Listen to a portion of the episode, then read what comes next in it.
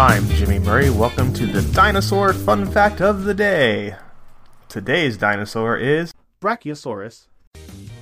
Brachiosaurus is a genus of sauropod dinosaur that lived in North America during the late Jurassic.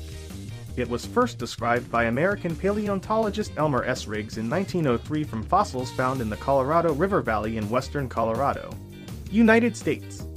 Riggs named the dinosaur Brachiosaurus altithorax. The generic name is Greek for arm lizard, in reference to its proportionately long arms, and the specific name means deep chest.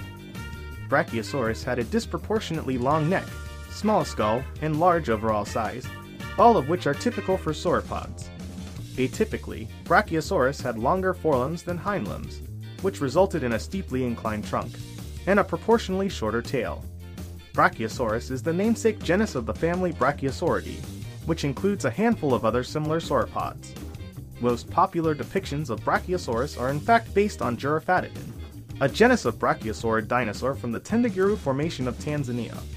Giraffatitan was originally described by German paleontologist Werner Janensch in 1914 as a species of Brachiosaurus, B. brancai, but moved to its own genus in 2009.